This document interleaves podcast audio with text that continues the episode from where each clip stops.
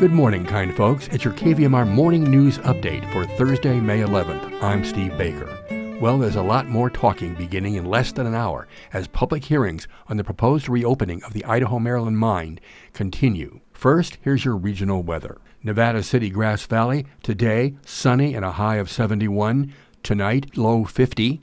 Friday, sunny and a high of 82. Saturday, yep, the prediction is 90 and in the mid 80s all next week. Sacramento, sunny with a high near 80. Tonight, clear with a low around 53. And then sunny on Friday and 89 degrees.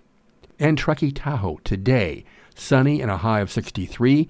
Tonight, a low of 37 and mostly clear. On Friday, sunny with a high of 67. Placerville, some morning clouds today, then mainly sunny this afternoon, high 71. And Angels Camp today, high 74 and mostly sunny. Talk about a public response. 365 people signed up to speak up to three minutes to the Nevada County Planning Commission yesterday about the possible reopening of the Idaho Maryland mine. Yet only 65 made it to the podium, and a large majority of them opposed the Rise Gold Company plan for the mine business starting up again.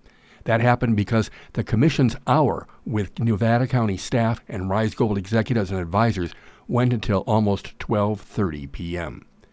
The Planning Commission had said they would hold a second day of public hearings if not everyone got a chance to speak, and they are 9 a.m. to 5 p.m. today. But if all 300 were to show up, even at only 3 minutes each, that's 15 hours. We shall see what we shall see.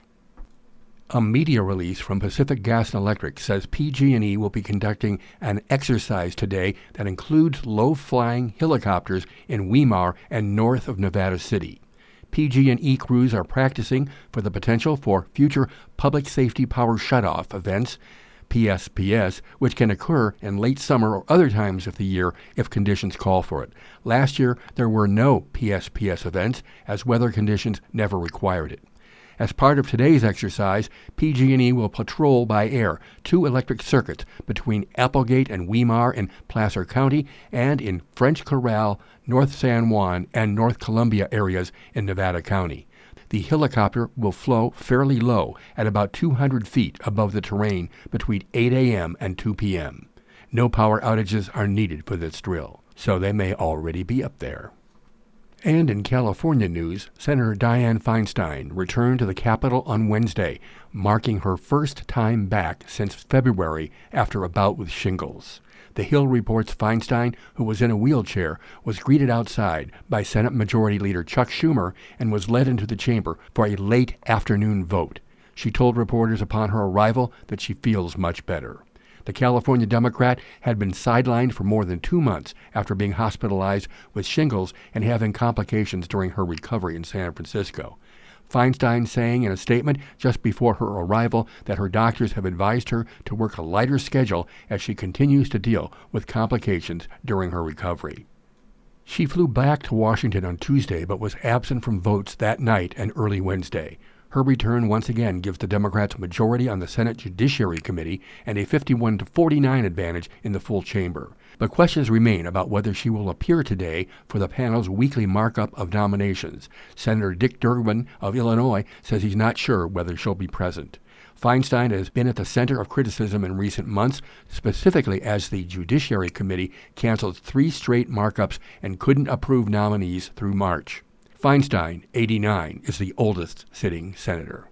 Pricey tomatoes, tomato goods including ketchup, spaghetti sauce, tomato soup, and salsa might be more expensive the next time you go to the grocery store, KNBC TV reports. More than a century ago, European settlers barred indigenous communities from practicing cultural burning as a means to manage wildfire risk.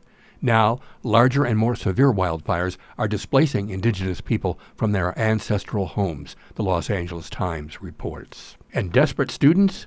Amid soaring housing costs, Camper Park, a trailer park owned and operated by the University of California, Santa Cruz, has become one of the most coveted housing options at the school. That according to the Wall Street Journal. Governor Gavin Newsom's revised budget proposal is expected to be revealed this Friday, according to the Sacramento Bee, and the Bee says that'll set the stage for a month of bitter debates over how to deal with a multi billion dollar budget deficit in the upcoming fiscal year.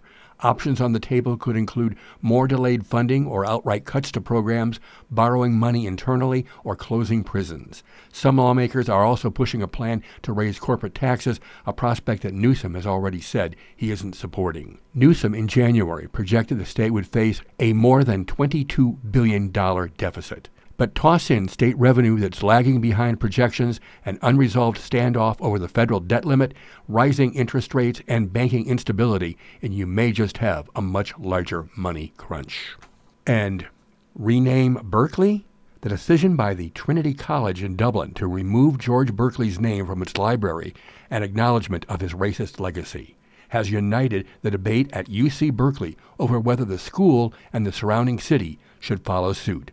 That from the San Francisco Chronicle.